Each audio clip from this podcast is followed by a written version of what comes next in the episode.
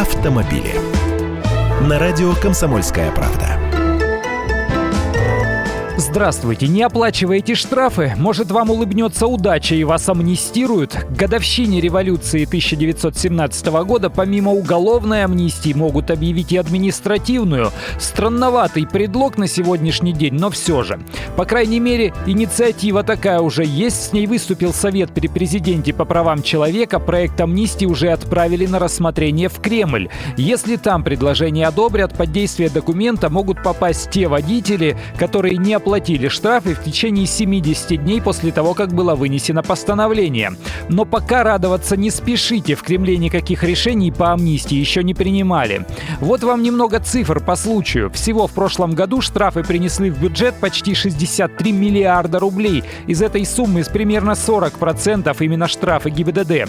За пару предыдущих лет исполнено порядка 73% штрафов на 118 миллиардов. Кстати, достаточно высокий процент. А все потому, что теперь в течение 20 дней после вынесения постановления многие из водительских штрафов можно оплатить со скидкой в 50%.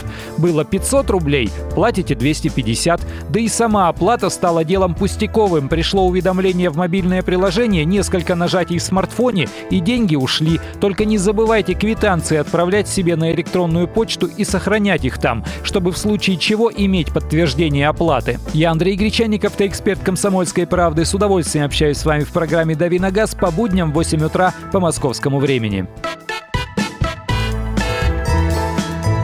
Автомобили.